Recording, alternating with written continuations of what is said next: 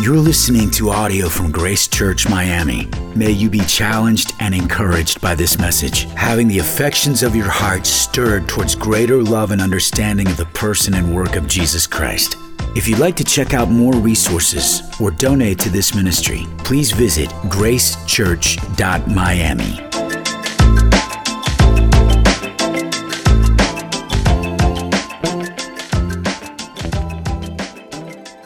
I do not like horror movies. And I'm quite concerned for others of you who do. That that would be your source of entertainment. Horror movies are more than just a plot line built with suspense that might surprise the viewer, an unexpected scene, a turn of a plot. Horror movies have more in mind. Even by their own description, they want to get a response of fear or disgust from their audience for entertainment purposes. Many horror movies today, kind of one upping each other, continue to just display what they've described as many forms of grotesque violence, sinister forms of mental illness. When the movie directors make their movies, they're often using cinematic techniques to provide psychological reactions and the people watching. In order to have, in some bizarre sense, a way in which you don't want to see it, and yet you keep watching it. There's things that shock you. Well, this morning, what we're going to read in the scriptures is not a horror movie plot, but it should honestly make you feel perhaps a little uncomfortable. It should maybe even tempt you to want to look away, flip the page, pull out your phone and search some other topic or interest than the one that we're looking at this morning. But if I can, ask you to stay with us to see God's word, which in some regards could be said in this text this morning would be rated R. Not for its visuals, but for what it describes in the tragedy. This morning, we're back in the book of Hosea, where we were together a couple of weeks ago. Specifically, this morning in Hosea chapter 4 through 6. The title of our message is The Tragedy of Sin and the hope of God's forgiveness. Now, by way of review for a lot of you, by way of introduction for some of you, Hosea is this book in the Old Testament, right after the book of Daniel, the beginning, if you will, of the 12 minor prophets, not because they're significantly less important, but, but simply their size is often referenced. Hosea takes place about 2,700 years ago about 700 years before the life of Christ. It's a difficult time in the land. Israel is divided into two kingdoms Israel, which is the northern part, and Judah, which is the southern part.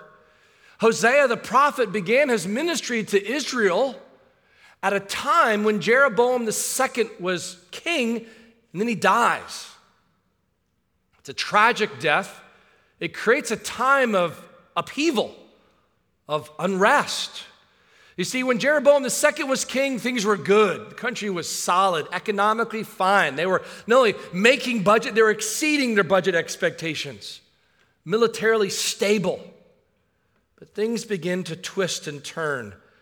After his 40 year reign, after Jeroboam's death, anarchy settles in. Israel declines rapidly. Four of their six kings were assassinated by their predecessor or the, rather their successor who'd come after them. It was a hot mess. Meanwhile, things were not much better in the southern kingdom of Judah. Uzziah had been struck with leprosy for neglecting his priestly role. Jotham had condoned idolatrous practices, which opened the way for Ahaz to encourage Baal worship, as it's often pronounced. Hezekiah did have a revival, but it only slowed Judah's acceleration towards forsaking the land. And as we saw a couple weeks ago in Hosea chapters 1 through 3, God says, I have a lesson to teach my people. And the only way I think most appropriate to get their attention is to take a man named Hosea, a prophet that I'm going to raise up to speak to my people. But before he does that, I have something I want him to do personally. He says, Hosea, I want you to marry this woman named Gomer, who's a prostitute. I want you to get married to her. I don't want you to have kids. I'm going to tell you what's going to happen when you have kids. It's going to blow your mind. Having loved her like no one would ever love her, cared for her like no one's ever cared for her, she is going to then leave you and go back to her former lovers. And then what I want you to do is I want you, Hosea, to go and buy her back. I want you to actually go pay your own money for your own wife to bring her home and love her again. And the Lord says, because that's exactly what it's like to love my people, who I have loved radically, graciously, abundantly, and yet have kept abandoning me for some other false lovers of this world. And that's what brings us to our text this morning. If I could give you a main point for our time together in Hosea chapters 4 through 6, it would be this Sin has consequences. Sin has consequences. The first thing we want to learn is the people's rebellion. Go to Hosea chapter 4. Look at what, how he begins picking up where we left off. Hosea chapter 4, verse 1. Hear the word of the Lord, O children of Israel. For the Lord has a controversy with the inhabitants of the land. There is no faithfulness or steadfast love, and no knowledge of God in the land. Let me ask you a question, ladies and gentlemen. Have you ever learned things about your family that you're shocked to learn? Things that you're like, well, that's not that admirable. You know, there's things that our family members maybe have done, brothers and sisters, uncles and aunts, grandparents and great grandparents that we maybe are proud of. But then there's other things that you're like, oh, that we just don't talk about the family get together. That's just a thing we acknowledge, we don't in any way acknowledge. As a pastor, I have had the responsibility to do many funerals.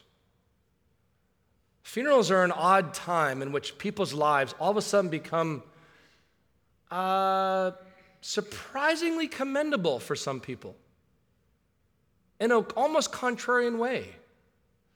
I remember one young man, I was his pastor in student ministry in California, and his father had tragically died. How did this man die? He died on a cocaine binge, driving his car over 100 miles an hour into a concrete median and just killed himself, leaving his wife and multiple children to fend for themselves. This was not a one time incident. This is how this man lived, notoriously. And yet, it was surprising at the funeral to hear people talk as if he had only been an angel, here for a short time. Oh, how our lives were better for him. And I'm like, um, okay, I'm not sure that that's the full truth. No, I'm not advocating at some funeral that you kind of get up and, like, hey, let's just bring out all the dirty underwear of our family. But there's an acknowledgement that sometimes family has troubled history that's not the best. Hosea says, let's talk about family history. Let's talk about what your brothers and sisters, what your parents and grandparents, what you have been a part of. Look with me at the text, what it says here, because God wants to talk about it. He says, very significantly, verse 2 there is swearing, lying, murder, stealing, committing adultery. This is a, a reference, if you will, to the, the Ten Commandments. They break all bounds. Bloodshed follows bloodshed. Jump down to verse 11 of chapter 4. Their drunkenness is known. It says they cherish whoredom, wine, and new wine, which take away the understanding. Verse 18 of chapter 4, continuing on this drunkenness theme, when their drink is gone, they give themselves to whoring. Like, what do you do when you get drunk? You do stupid, sinful things. He's like, that's what they do. That's what you've done. He continues in chapter 4, verse 12 My people inquire of a piece of wood. I love it. I love how honest the Word of God is. He's like, hey, I want you to see how ridiculous you are, how foolish you are. You go to a piece of tree and you say to the tree, What should I do with my life? Oh, I think the tree wants me to. Have these fake gods carved out of metals and wood. Look at chapter 5, verse 5. The pride of Israel testifies to his face. Earlier in chapter 14, or chapter 4, verse 18, it says that they were like a, a stubborn heifer. In verse 16, it says, like a stubborn heifer, Israel is stubborn. They're a proud people. And jump ahead to chapter 6. Look at what it says here in verses 4 through 6. What shall I do with you, O Ephraim? What shall I do with you, O Judah? It's, the, it's a different term to refer to the same group of people. Your love is like a morning cloud, like the dew that goes early away. Therefore, I've hewn them in by the prophets. I've slain them by the words of my mouth, and my judgment goes forth as the light. For I desire steadfast love and not sacrifice, the knowledge of God rather than burnt offerings. He's like, you guys have insincere religious practices. You're proud, you worship idols, you get drunk, you're known for swearing and lying and murdering and stealing and committing adultery. You break all of my laws, and the list continues in the coming chapters. I mean, you're like Hosea, this is not how you're going to win friends and influence people. You keep this sermon up. They're not going to invite you back for a second round of this. You keep this up. This is going to go against the face of any kind of like how to build a church on positivity. Here's a challenge you need to recognize God wants his people to listen. Why? Because there can be no forgiveness if there's not repentance. And there will not be any repentance if there's not an honest ownership of sin. Everybody loves forgiveness, but not as many people love repentance. God is clear to his people in his word. You have to see it honestly and own it personally and deal with it humbly, or what you hope God will give. He's not extend to those who refuse to ask for forgiveness. The problem here, as you see in this text, Hosea chapter 4 through 6, is that it's not just a branch of the family tree, the whole tree is corrupted. The people have become corrupt. But here's the problem it's the same problem that we can fall into today. The people circumstantially were doing really well. Yeah, they had some political problems that kept arising, but personally, they probably were in probably some of their best years. And it's very easy to make the same mistake today as it was for them, which is to think, hey, if my life is going well, God must be happy with me. Because I would think if things are not going well, then, then God's not happy with me, or vice versa. If God's happy when things are not going well. So because things are going well, then I must be okay. They were distracted by their material blessings, by the provision that God had graciously provided. Here's a question we have to think about ourselves Are you and I tempted to think the same way? We read a text earlier this morning that I want to draw your attention back to because I think it's profound in what it says. Specifically, Romans chapter 2, verses 2 through 4 says the following We know that the judgment of God rightly falls on those who practice such things. Do you suppose, O oh man, you who judge those who practice such things and yet do them yourself, that you will escape the judgment of God? Or do you presume on the riches of his kindness and forbearance and patience, not knowing that God's kindness is meant to lead you to repentance? Now, in fairness to the text, Romans chapter 2, he has transitioned, Paul has transitioned his audience in discussion from talking about the Gentiles of Romans chapter 1, the greater world at large, to then the Jewish people in the church in Rome. In Romans chapter 2, he's like, hey guys, just so you think you're not off the hook, if you're so quick to judge the world and you don't you deal with your own issues, you're mistaking the fact that God's been kind to you. Why? In order to lead you to repentance. There's that forbearance that God displays, as we see even back in the book of Hosea. But here's the problem we see back in Hosea it's not just the people, the story gets worse. The people who should be leading them to God are actually leading them away from God, which takes us to our second point in the sermon in Hosea chapters 4 through 6, and that is the priest's facilitation. The priest's facilitation. Now, I'm sure perhaps a lot of you have heard of the word autopsy. An autopsy is a surgical procedure that a medical examiner does as a physician to examine the corpse, a body, to find out what was the cause of death. What happened to them? Sometimes it's because there's different debates as to what the cause of it was.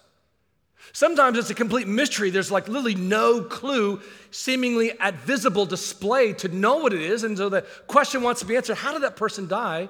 Or perhaps for a criminal proceeding, what is the cause of death? And is someone to be prosecuted for the cause of that person dying? And sometimes it's not always what they would expect. Now, it's oftentimes a case in society. We're often intrigued by celebrities. How did that person die? What kind of life were they living? What was the cause of their death? And it's sometimes surprising and sometimes tragically not surprising. A number of years ago, the musician Prince was found dead in his elevator. The autopsy report showed that he had overdosed with a synthetic opioid, fentanyl.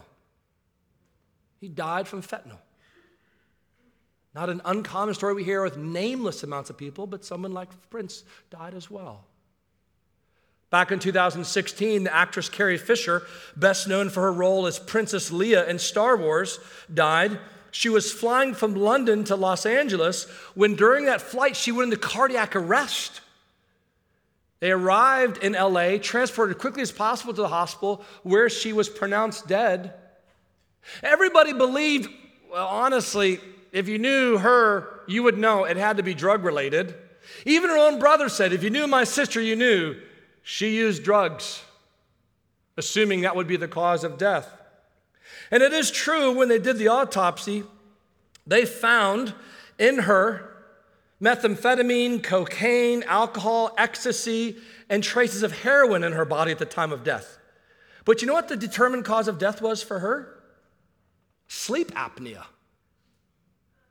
Homegirl died of sleep apnea. Now, that isn't a bit ironic. Now, why do I say all that?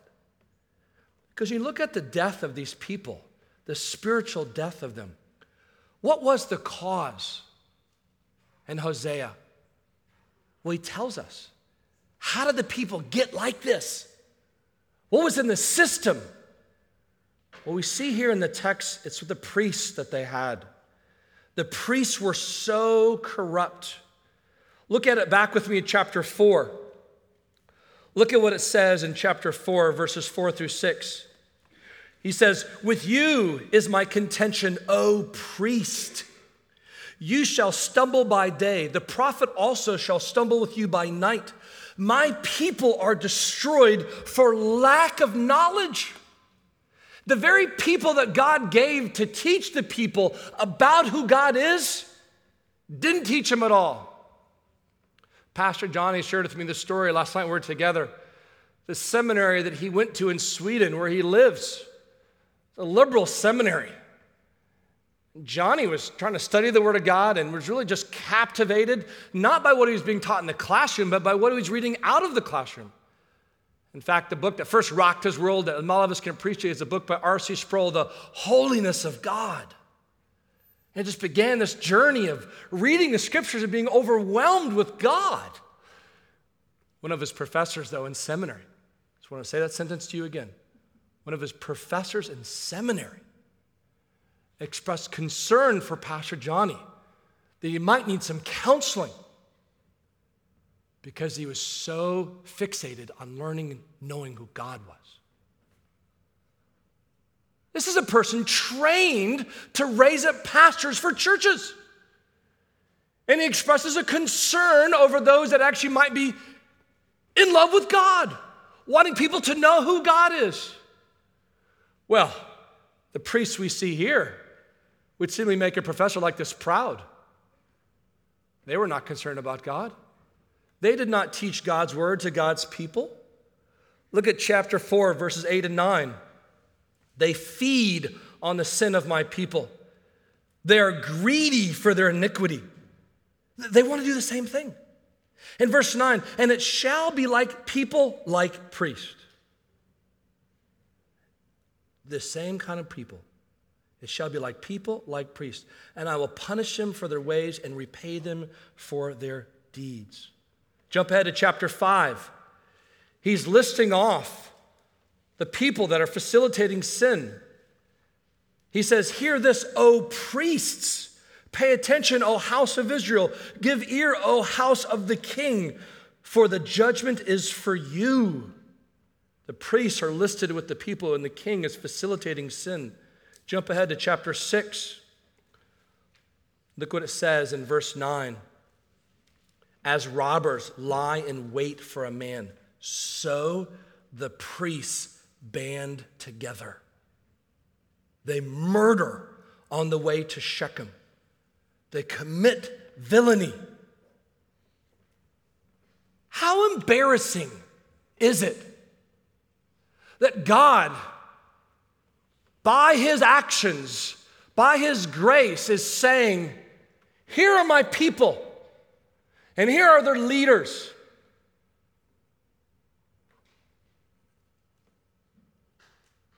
Imagine how embarrassing it was for Hosea to speak of his wife Gomer. Oh, oh, that's your wife?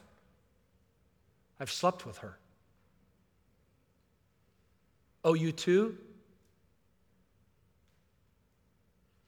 That imagery is how he speaks of the people of Israel. And the priests' facilitation of more of the sin. This is why it's so tragic today. In fairness to perhaps some of you here who look at the church with skepticism and doubt. Not only because you know of other people who profess to be Christians, but live so different from that by comparison of what you think a Christian would be. But even more tragic than that, when you see of spiritual leaders, of pastors, of teachers of the Word of God who seemingly are just using people for their own good, milking them for their own financial profit.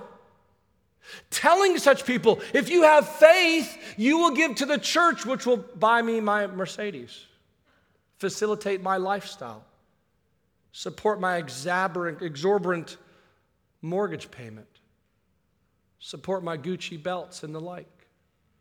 If you love God, then you will participate in that. And I will see you as not who you are, created in God's image. I will see you as a means to my own sinful ends. In fact, when I see your sin, I'll be jealous that you get to sin publicly. I have to sin privately.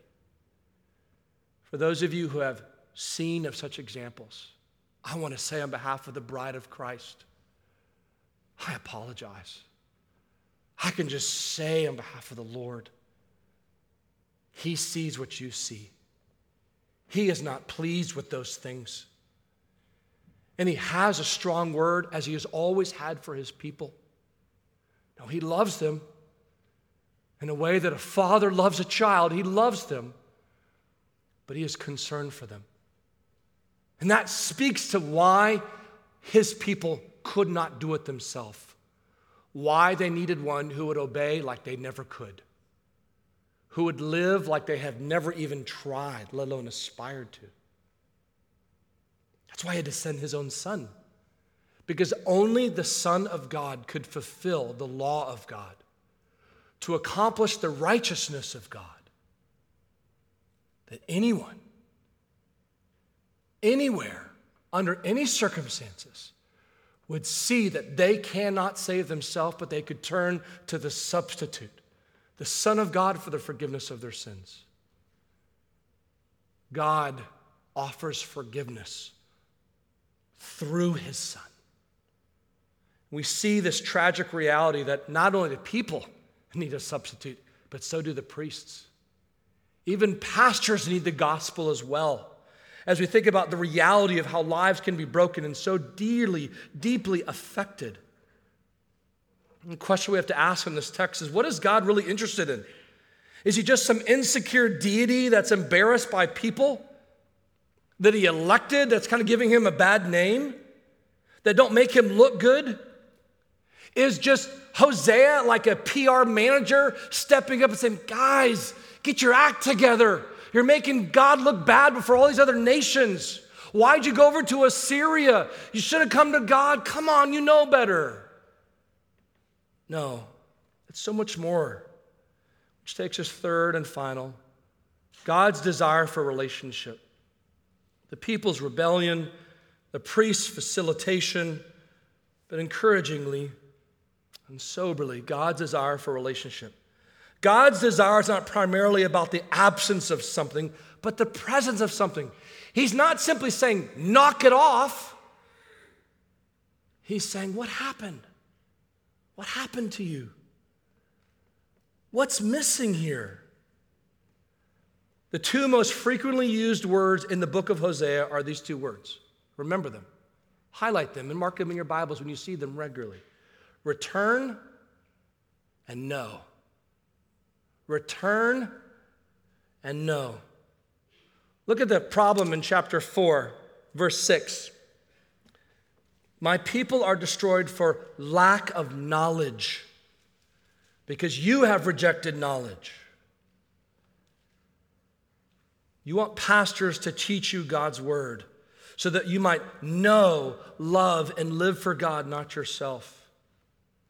But God simply does not want some superficial, insincere, ceremonial relationship. He wants a committed, wholehearted relationship. Look at chapter 5. Look what it says in verse 15. I will return again to my place until they acknowledge their guilt and seek my face and in their distress earnestly seek me. So, like, okay, God, you want some religiosity? We'll give it. Look at verse 1 of chapter 6. Come, let us return to the Lord, for he has torn us, that he may heal us. He has struck us down, that he will bind us up. After two days, he will revive us. On the third day, he will raise us up, that we may live before him. Let us know, let us press on to know the Lord. His going out is as sure as dawn. He will come to us as the showers, as the spring rains that water the earth. So that's what they say.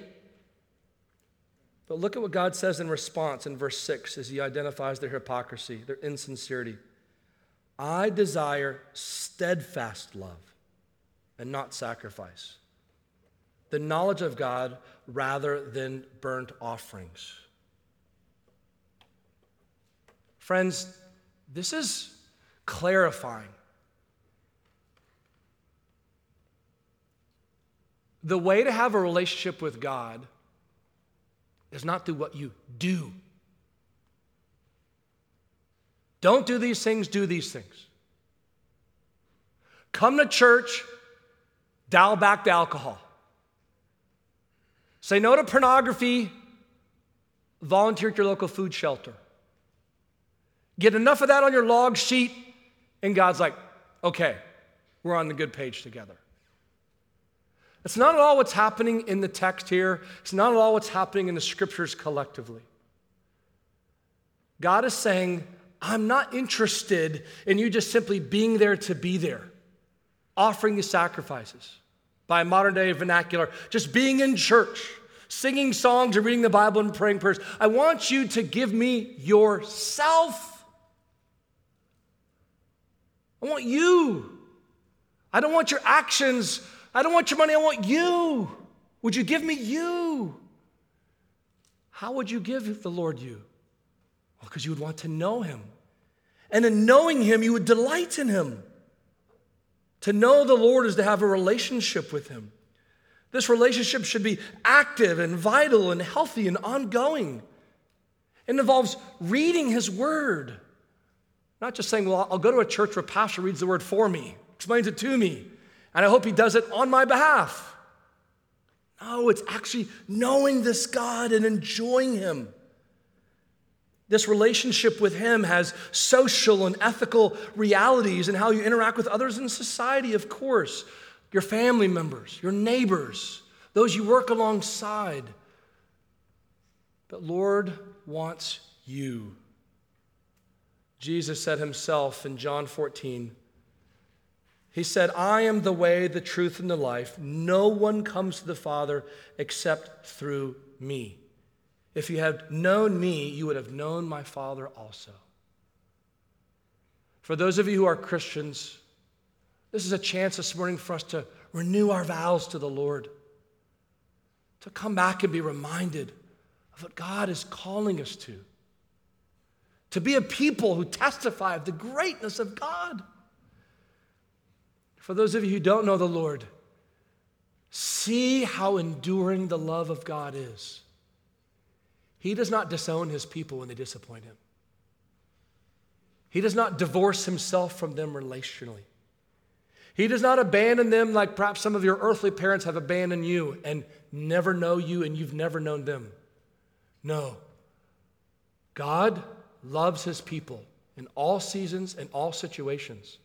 He loves them enough to confront them, and he loves them enough to console them. You'll never find another God because there is no other God except this God of the scriptures by which you can be loved like this through Christ, his Son who died as a substitute. And what comfort there is in that. So, does sin have consequences? Absolutely. To say otherwise is to lie about God and his ordering of the world. But those consequences do not have to be the end of the story. You can begin a new chapter, a chapter that Hosea is calling the people to one of repentance and belief, trust, that the God who has saved you, the God is calling you to live for him before this watching world.